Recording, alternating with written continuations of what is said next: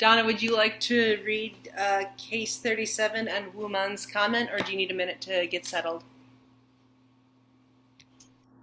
I'm fine. Okay. Um, Tushida's Three Barriers. Master Kong Ye of Tushida Monastery established three barriers to question students. Pushing aside the weeds to investigate the mysterious is only for the purpose of seeing the nature. Right now, where is this nature? If you see yourself nature, you are liberated from birth and death. Yet when the light of your eyes goes out, how will you be liberated? If you are liberated from birth and death, you will know where you will go after you die. When the four elements disperse, where will you go? Wumen's comment. If you can respond to these three turning words, then you can be your own master wherever you go and engage with the conditions without losing sight of the principle. If you cannot, then you will be like a person who gobbles down food, even though it is easy to be satiated this way.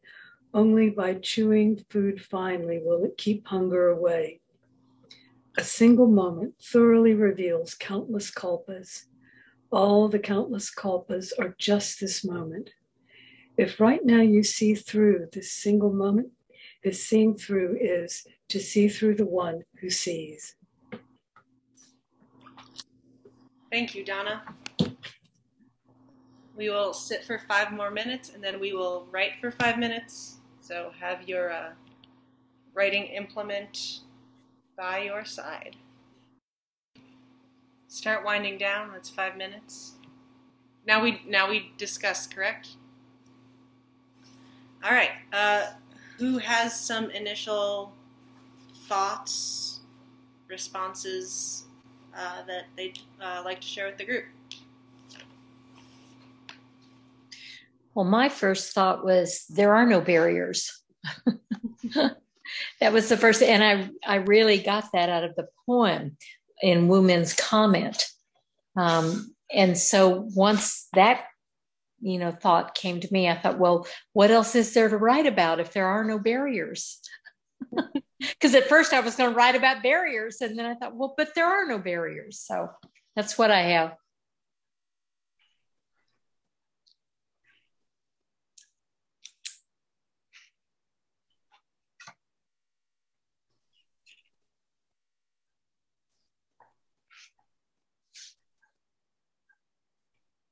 I'll say for uh, for me, I was drawn to the word kalpa because uh, before I came uh, to Appamada, I had a long uh, yoga practice and uh, I studied with more tantra oriented teachers.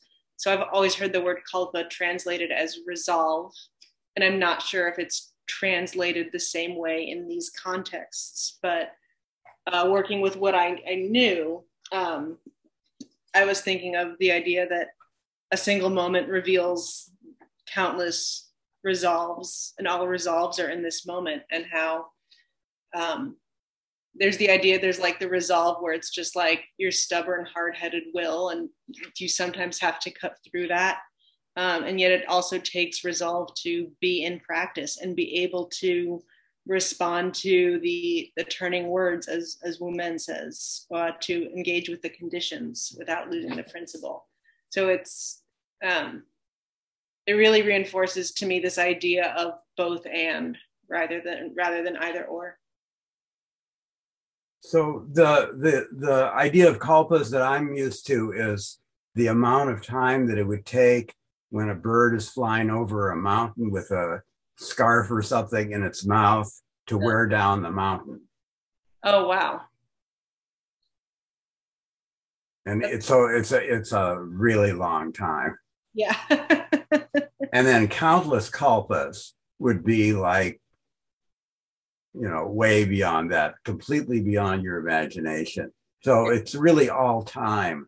I mean, I guess countless kalpas would be from the beginning of time to the end of time. So, and they're, you know, I love the idea that they're just this moment. The word you is really important and really the barrier, isn't it, Stephanie? Believing in the you Yeah, that's kind of what I thought. There is, you know, to me, it felt like this was a trick again, like so many of the koans. There are no barriers. There are no, there is no you. Everything is just this illusion and this construct that we make. But it, it makes us think about it when we have to think there are barriers that we have to get past. So, kind of being stuck in the questions is, yeah. a, is a problem. Yeah. um, or stuck in the answers too.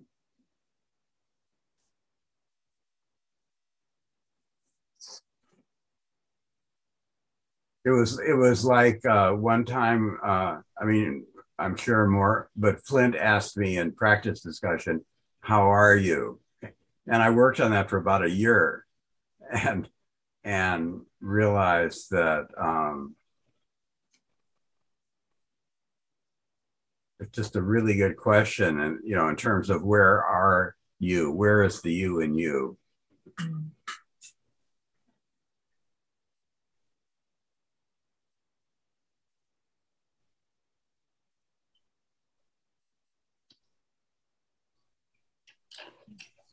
And where's its nature?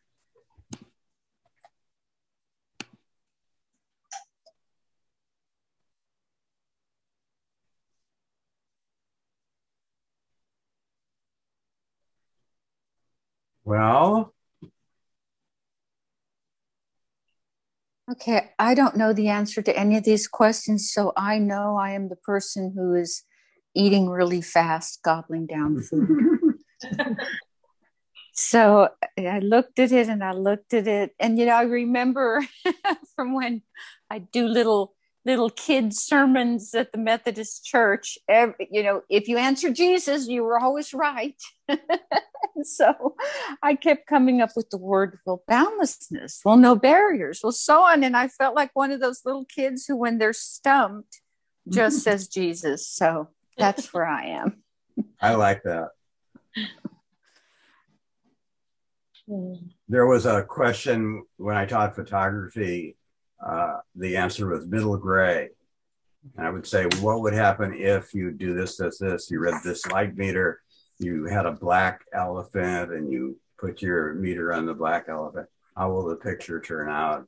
The answer was always middle gray. And I would tell them, no matter what I ask you, the answer is middle gray. And they'd always like say white or black.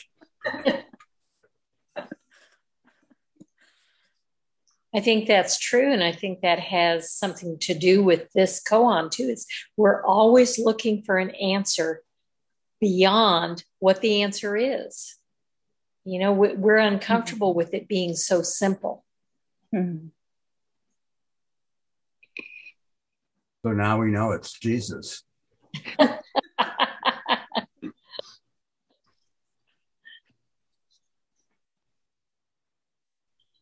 or not,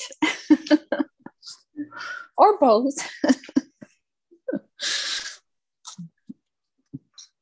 uh, Donna? I think Stephanie's on the right track. Um, the those three barriers all seem to have to do with you know, the self is created through dependent co-arising and you know, all these things, the four elements dispersing, you know, uh, earth, air, water, and fire. Um, it, it, it seems, you know, it, it seems to be pointing as again and again, you know, you're not there. So, you know, there's not a, it, like Stephanie said, no barrier.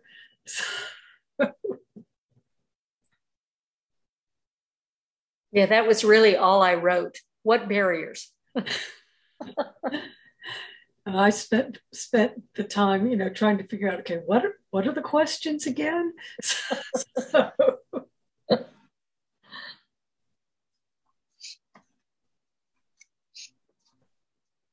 kind of like throwing some uh, someone who doesn't know how to swim in the water the questions. Mm-hmm. Mm-hmm.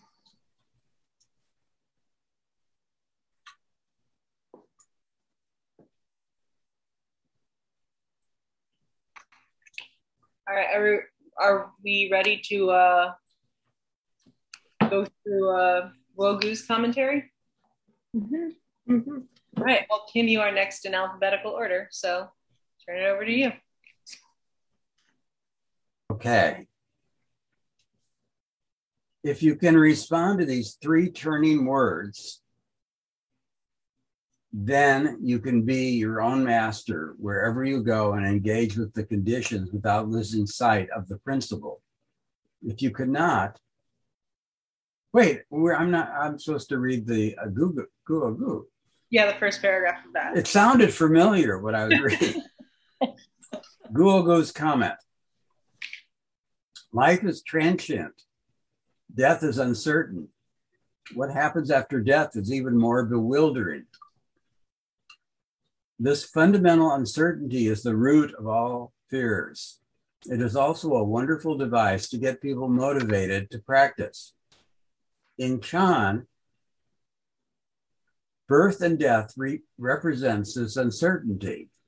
The good news is that this uncertainty comes from illusory thinking based on the I, which is just a construct, a fabrication of this thinking mind.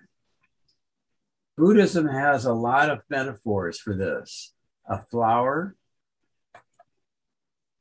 in the sky, a rabbit's horn, a cataract, a reflection of the moon. Once this illusion disappears, the problem of birth and death also disappear. It's all good. Originally, there is not even a single barrier. Why in the world would there be three? Nancy? Yes. People since time immemorable, uh, immemorial have theory, um, time immo- immemorial. It's immemorial. Oh, time immemorial. immemorial, like forever. Oh, okay. Thank you, Kim.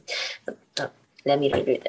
People since time immemorial, immemorial have theorized about death and afterlife. Thousands of years ago in India, the idea of liberation was framed, was framed in, the, in terms of transcending or going beyond the shackle of the wheel or cycle or samsara, continuous rebirth. Furthermore, there was no guarantee in which of the six realms of existence a person would end up. Whether in an unfortunate birth as a hell being or hungry ghost, um, hungry ghost or an animal, or in better reverse as a human, a jealous demigod, or a god. People view life as filled with sorrow and suffering. No one wanted to return to samsara lifetime after lifetime to face the same frustration and misery they were in. This general understanding of rebirth in India preceded the emergence of Buddhism. Such ideas are not completely absent in Western religions either. Some Greek philosophers advanced notions of rebirth. Even some offshoots within Judeo-Christian traditions hold some forms of rebirth ideology. Nelda. In our contemporary culture, people also have many perceptions about rebirth, reincarnation, or life after death. Let me say that again. In our contemporary culture, people also have many perspectives about rebirth, reincarnation, or life after death. One perspective is that, quote, after I die, there is nothing. I should make the best out of life now, close quote. Another view is that, quote, there may be something after death, something not necessarily called heaven or hell. I'm not sure, but I might as well do as much good as I can just in case I will face judgment after death. Close quote. A third view ascribes to the importance of doing good deeds because its beliefs about the existence of heaven, hell, and judgment day are strong. This case features Chan master Zenji Kong. Donna, help. Nancy. Con, Nancy. Conway? Conway? I think so. Okay. Kongwei. the abbot of Du Shui or Tusita Monastery. Later, he became known simply as Du Shui Kongwei. Kongwei was a descendant of the Huanglong Linji line of the Northern Song dynasty. One of his Dharma heirs was a lay practitioner named Zhang Shangying, or layman Wu Jin, who was not only a Chan practitioner, but also a very important defender of Buddhism and a chief minister. Zhang played a seminal role in the flourishing of Chan during the Northern Song dynasty and helped prominent Chan masters of the Southern Song dynasty to flourish. In this case, basically, Kongwei sets up three barriers to test and teach his students. Barrier refers to the self. Because people attach to an illusory self, they are always blocked and obstructed. From the perspective of Chan, there is no self to be obstructed. Thus, barrier is no barrier, hence the gateless barrier. Yet Kongwei sets up three barriers. One could say these are really three angles to consider at the same thing. What is this one thing? It is nothing at all. Cody.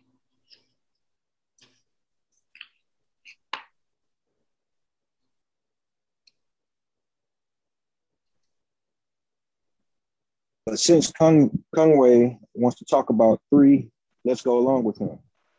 Pushing aside the weeds to investigate the mysterious is only for the purpose of seeing the nature. Right now, where's the nature? In the first barrier, weeds refers to what you create. You must not get stuck if you are to investigate the mysterious, which is Chan.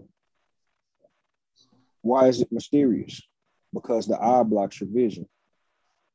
Everything you see is mysterious and everything becomes an obstacle.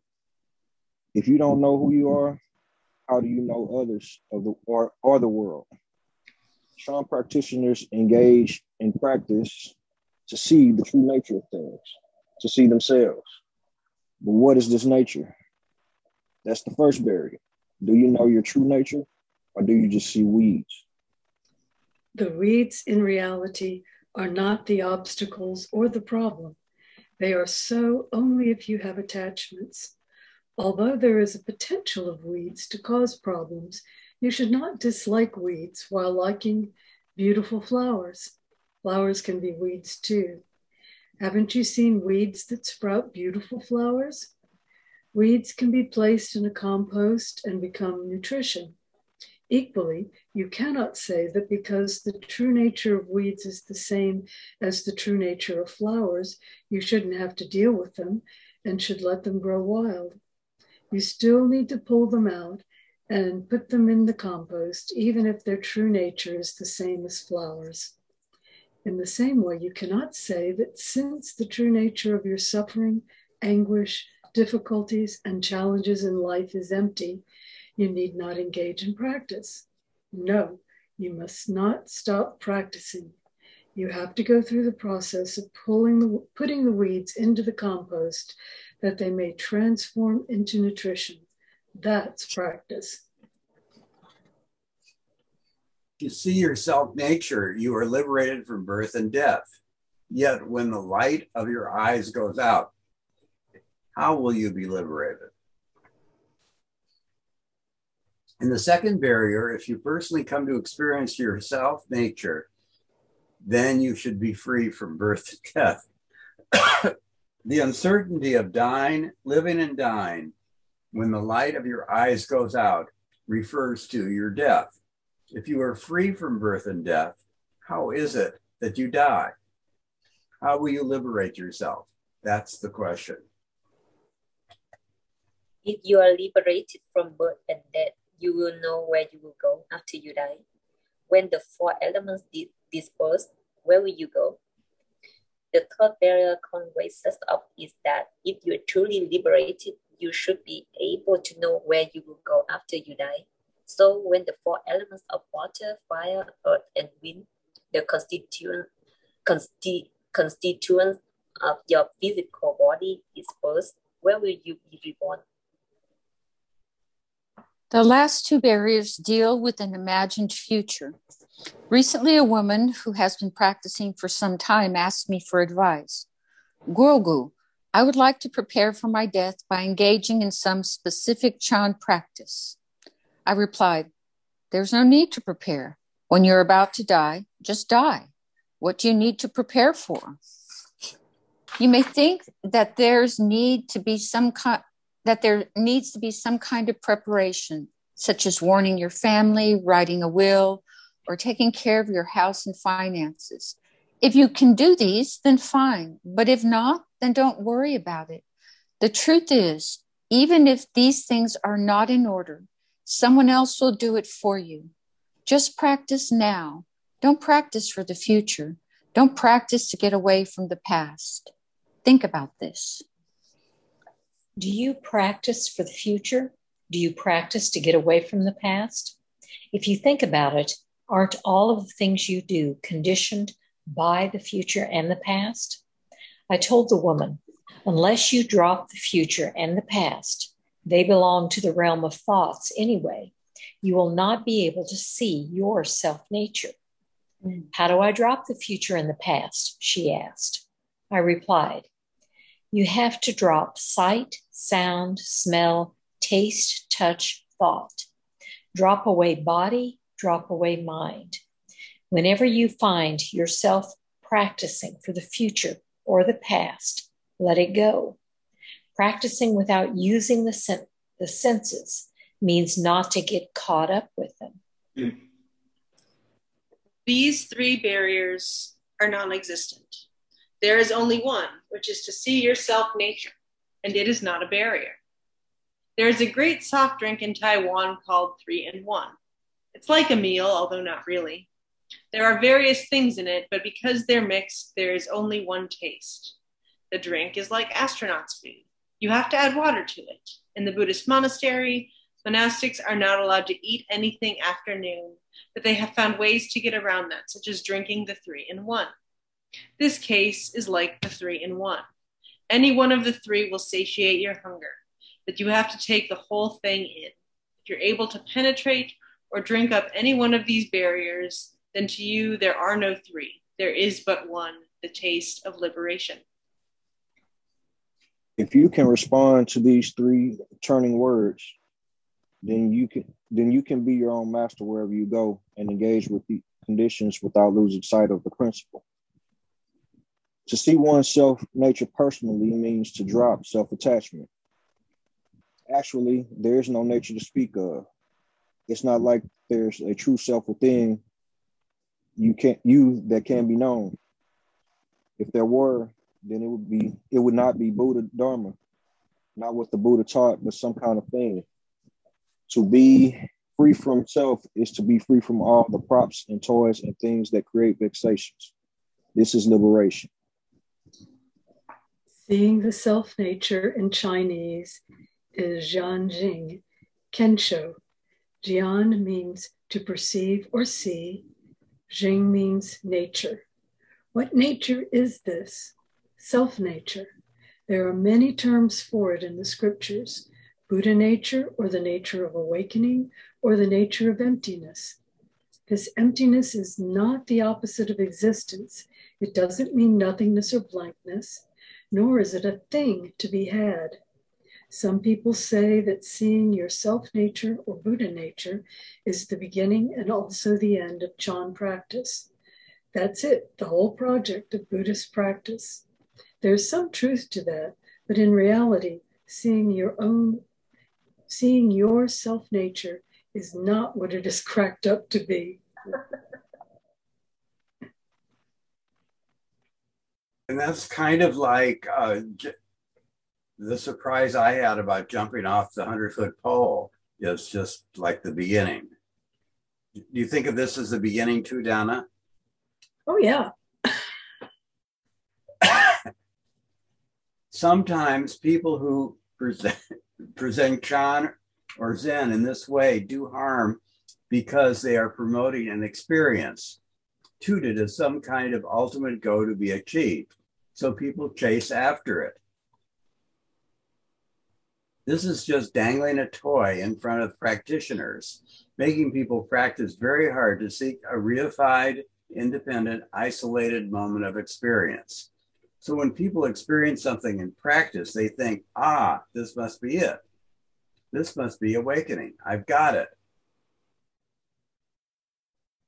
If you're looking for something, then of course you'll end up with something. Know that whatever you end up with, whatever you think you got, it's just another delusion. Now, I'm just having the thought now that this whole book could have been without any koans and just with Guo Gu's writing. You know what I mean? That that it's not. Uh, but I guess he needed to have things to write about, but you probably have them anyway. Seeing self nature is not actually seeing something. One doesn't attain anything. It's just that deluded thinking has dropped away. Chan Master Nanyang Huizhong once said, in expounding the Dharma, if you have realized something, then you're like a wild jackal yelping. If you have no attainment, then this is like a lion's roar. Like a person who gobbles down food, even though it is easy to be satiated this way, only by chewing food finally will it keep hunger away. Some people who have had a shallow awakening experience relate to it as if they really got something, but only because the inside was so shallow. They may even have received suction prematurely by some mediocre or talented Zen masters who themselves have not clarified the truth. Having been sectioned, they stop practicing, and that experience remains like a distant memory, which they reify into a thing of the past. Because they stop practicing, they regress, they regress and end up harming others. If they become teachers, they abuse their authority and others. This is not completely their fault because when the self nature is presented this way, those people who don't have it start projecting all kinds of romantic ideas onto those people who supposedly have it. It is the students who give teachers unquestioned authority. This is not to say that the personal initial experience is not real. It's just that it is too shallow. Hence, the text says not to be so easily satiated. When practice is caused half haphazard, am I saying this correctly? Haphazard. Haphazard. Thank you. Haphazard, like gulping down food. You may feel you full, but it doesn't last. When if a person feels that he or she has gained something such a realization or insight that thing has already become an attachment even if it was a genuine experience your self-grasping has already worked its way back self can turn anything into an object of grasping for a seasoned practitioner it is crucial to have the humility to let go of whatever experience he or she had and continue to practice. How should the person engage in practice? By chewing food finely.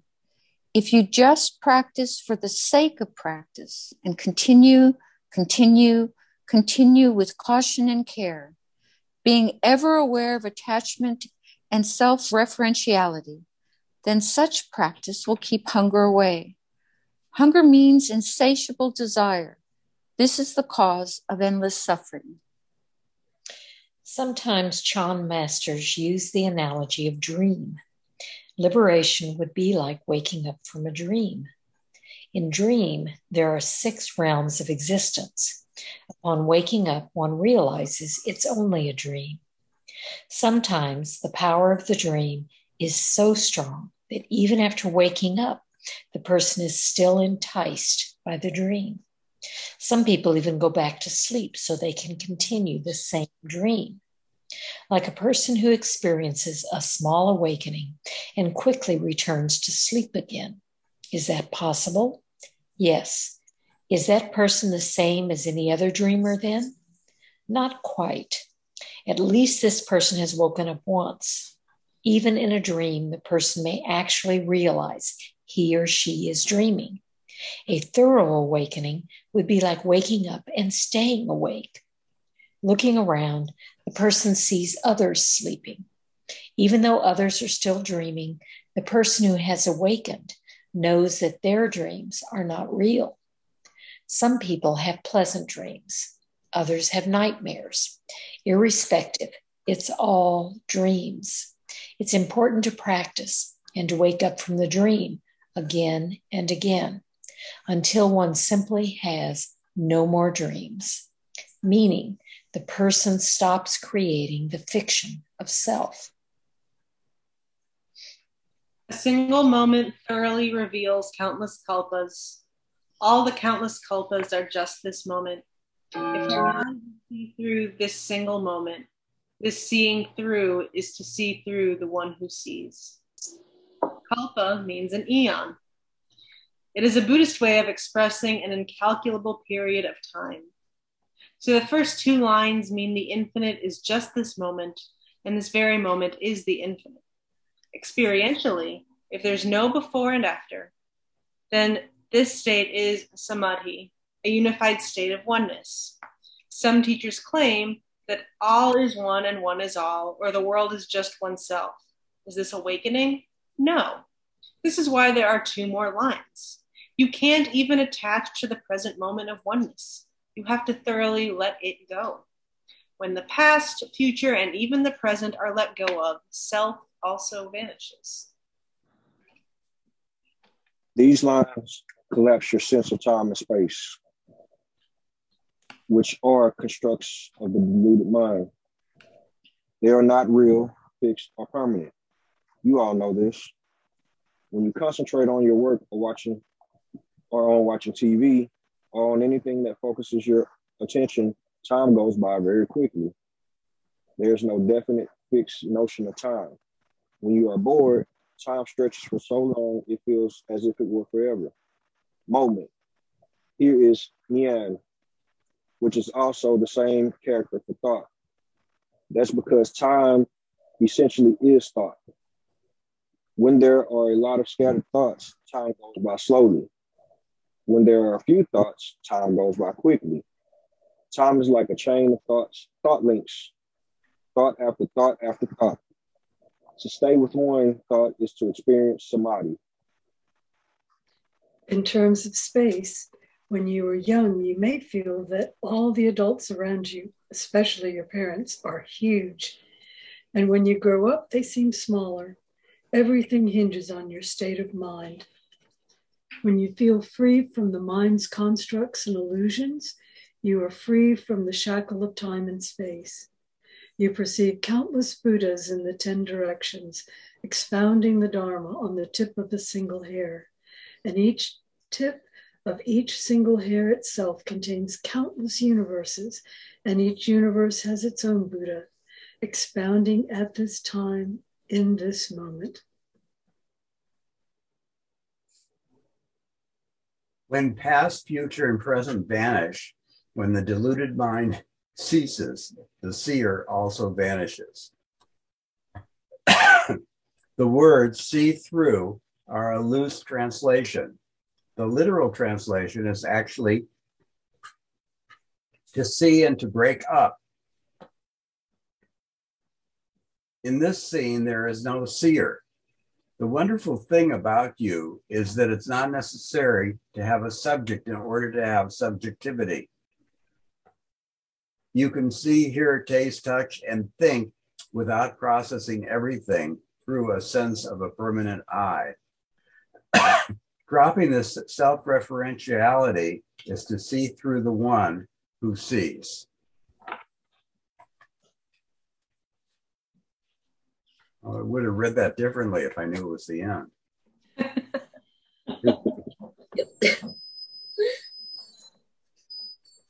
All right. So we've gone through the commentary. Um, does anyone have any um, anything they want to share about how uh, Guo Gu's commentary uh, changed or affirmed uh, your initial impression?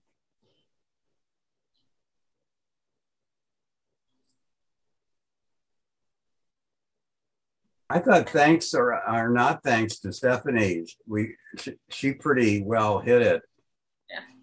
Yeah. I just meant no thanks, like a spoiler, you know. this to me, this you know, there's only been two or three koans in this whole book where we read the koan, and I was able to immediately go, "Oh, of course, that's there is no self. There is no, you know, that's silly. It's just a, a trick. And this was one of those. It just like, you know, that was the first thing I could think of. What barriers? There are no barriers. But um, you know, Stephanie, I think just like he said, you think you're someplace, but you're really not. Yeah. You could still study this koan. Right. Well, that's what I mean. I think that even realizing that. Yeah. I think that's the whole idea is to keep asking those questions, to keep looking at them, and to keep wondering who it is that's answering the question. You know, who's answering this question? Who's engaged in this conversation? You're as far away having the answer as you are having no idea. Yes. Yeah. I think so. I mean, that's like with with my um, koan that I was doing in in the uh, Buddha holds up the flower, Kashyapa smiles. A friend who in Chicago who has you know a pretty good Buddhist practice, he said, "Oh, it means this," you know, and I I thought, you know, how do you practice with that having knowing what it is? You have to kind of throw that away and, you know, just yeah. start all over. It really uh, kind of stuck with me what he said that he was so clear of. He's an English professor at Northwestern, or was, and and and a you know a real brilliant guy and a real solid Buddhist practitioner. And the fact that he knew exactly what it was really kind of bugged me that it was like you put a period at the end of the sentence. You know, it it really just keeps going on and on and on. Like I realized the other day that it was Buddha who was also smiling, that kind of thing. You know, but it keeps evolving. I think there's danger in in thinking in saying that we know exactly what something is or that we know our our partner that we know anything. Period. Yeah. Yeah. Um, um, I, so, Allison, I have a question for you, and that is that you seem so adept at uh, leading a group that you've had a lot of. I assume you've had a lot of experience doing this. I mean, I I've been teaching at ACC for eight years, so. Oh. and um, I've run poetry readings and, and, and things like that. So yeah, yeah. good, good job, Allison. Thank you. Okay, now could we have a little discussion about our next book since we have one more koan and this would give people a time to get it? Yeah. Yes. So I thought two, I mean, add to this and or or contradict me, but two objectives are, in my mind, is we want something that will uh, uh, attract people, and two, we want something that will um, advance our practice. You know, but don't criticize me for using the word advance, but uh, let our practice grow. I don't know, whatever. It will you know, deepen our practice. Deepen that. Thank you. Depth in practice. Yeah. Yeah. uh, so are there uh, any other objectives before we go into like this book or that book? Than those two. Deepen our practice attract people. Okay. So the three books that we've talked about is is uh, the new Joko Beck book, the new Suzuki Roshi book, and um, the uh, book that Peg is suggesting. Uh, and I'm just wondering where people stand on that. I, I vote for either Joko Beck or Suzuki Roshi. Oh, but not the one that Peg's suggesting. Correct. Okay. What's the one that Peg is suggesting? I've been out of the loop. Oh, so it's called I uh here I can I can uh get it. I have it here.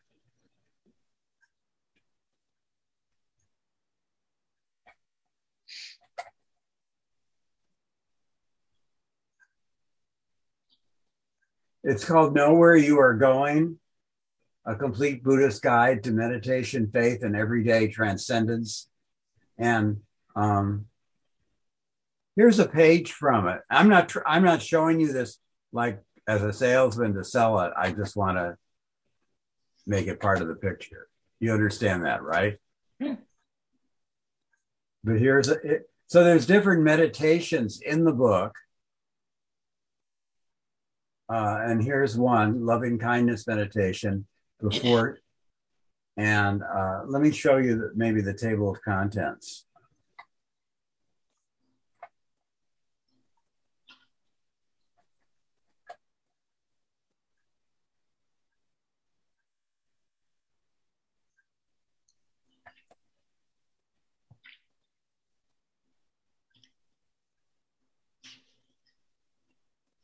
But really focuses on meditation and improving our ability to do that. So my preference would be not for that book because I took um, inquiry. Didn't didn't Peg just isn't that the book I used in yes in, yes in, yeah pra- in practice discussion yes you practice discussion yes Yeah. not that I would mind reading it again and going through it again but um I I have a preference for something new and different. That's Okay, just my so, uh, preference. Donna? But you're muted so we you don't have much of a voice when you're muted. Um, I just looked at the Suzuki Roshi book online, and it's basically like one or two sentences a page. So uh, there wouldn't be, you know, certainly, I guess, room for discussion, but we would either blitz through it in no time, I think, um, or, you know, it may not. I, I just don't know um, what kind of quality of conversation we, we would get. I mean, it could be great, could could be, you know, I don't is it so it's little adages of yeah. Uh-huh. yeah I Um, see so that doesn't sound very good uh, certainly, you know, the joke. It, it sounds like we're uh, we're aiming towards Joko Beck because at least those are, you know, Dharma talks. So Okay. Uh, Cody, do you have an opinion? I already uh, purchased the Joko Beck book, or when you mentioned it last, or the first time you mentioned it. Uh, but I'm I'm good for for anything, uh, to be honest. Okay. And Nancy? I just finished the Joko Beck book, but I don't mind to read it. Um, I think either the Joko Beck or the last one. Uh, I mean, like the the one you just showed. Oh, okay. And Allison? Um, I I mean, there seems to be a preference for the Joko Beck book, and I would be I would definitely be in favor of that one. Okay. So then the next thing is looking at the calendar. Um, next week we'll finish this book. Well, I think we actually have two more weeks because after we do next week's koan, then there is another, there's Wumen's comment, a commentary, and Guo Gu's commentary on his commentary. And I think I, th- I would like to do that as a group at the very end. What do you guys think? I think that Uh, sounds fun. I always like to read the afterwards of things. yeah Yeah. Uh, What I'm looking at is all these words and definitions and then index. it's page 397 mine doesn't have pages. Oh, I okay. wonder, I'm just wondering if it's in the online version. It's called Wumen's Postscript. Is it after all the words, the No, index? yes, it's, no, it. it's- yeah, it's after koan 48. It's the very next thing. Well, I see about the author at the end and then sign. Oh, so it's not in my book. Oh. Well, go go to case 48 and then just look at the next page. You know, go to the end of, of 48 and then see if Wumen's postscript is there. Maybe I skipped it with 48. I, I bet I did. If you don't have it, I can just like I can make it a PDF for you. Or I can share screen next time. Oh, Wumen's postscript. I, I Yeah. see it. Okay. Okay, great. So so we're going to do that on 8:30. And then on 9 6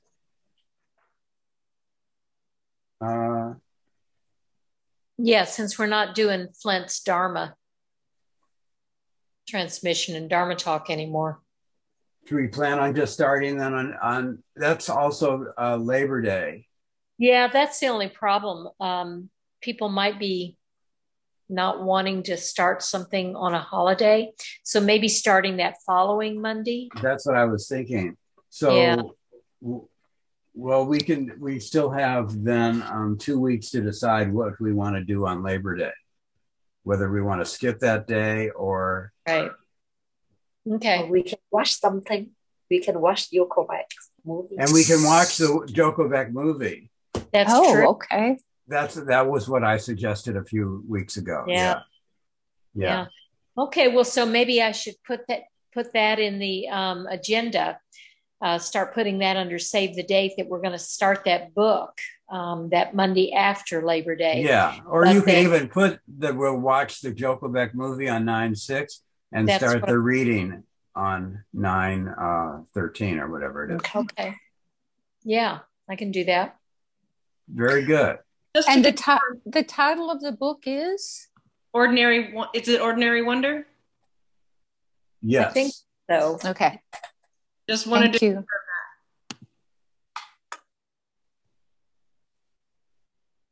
And I will show come here, Jack.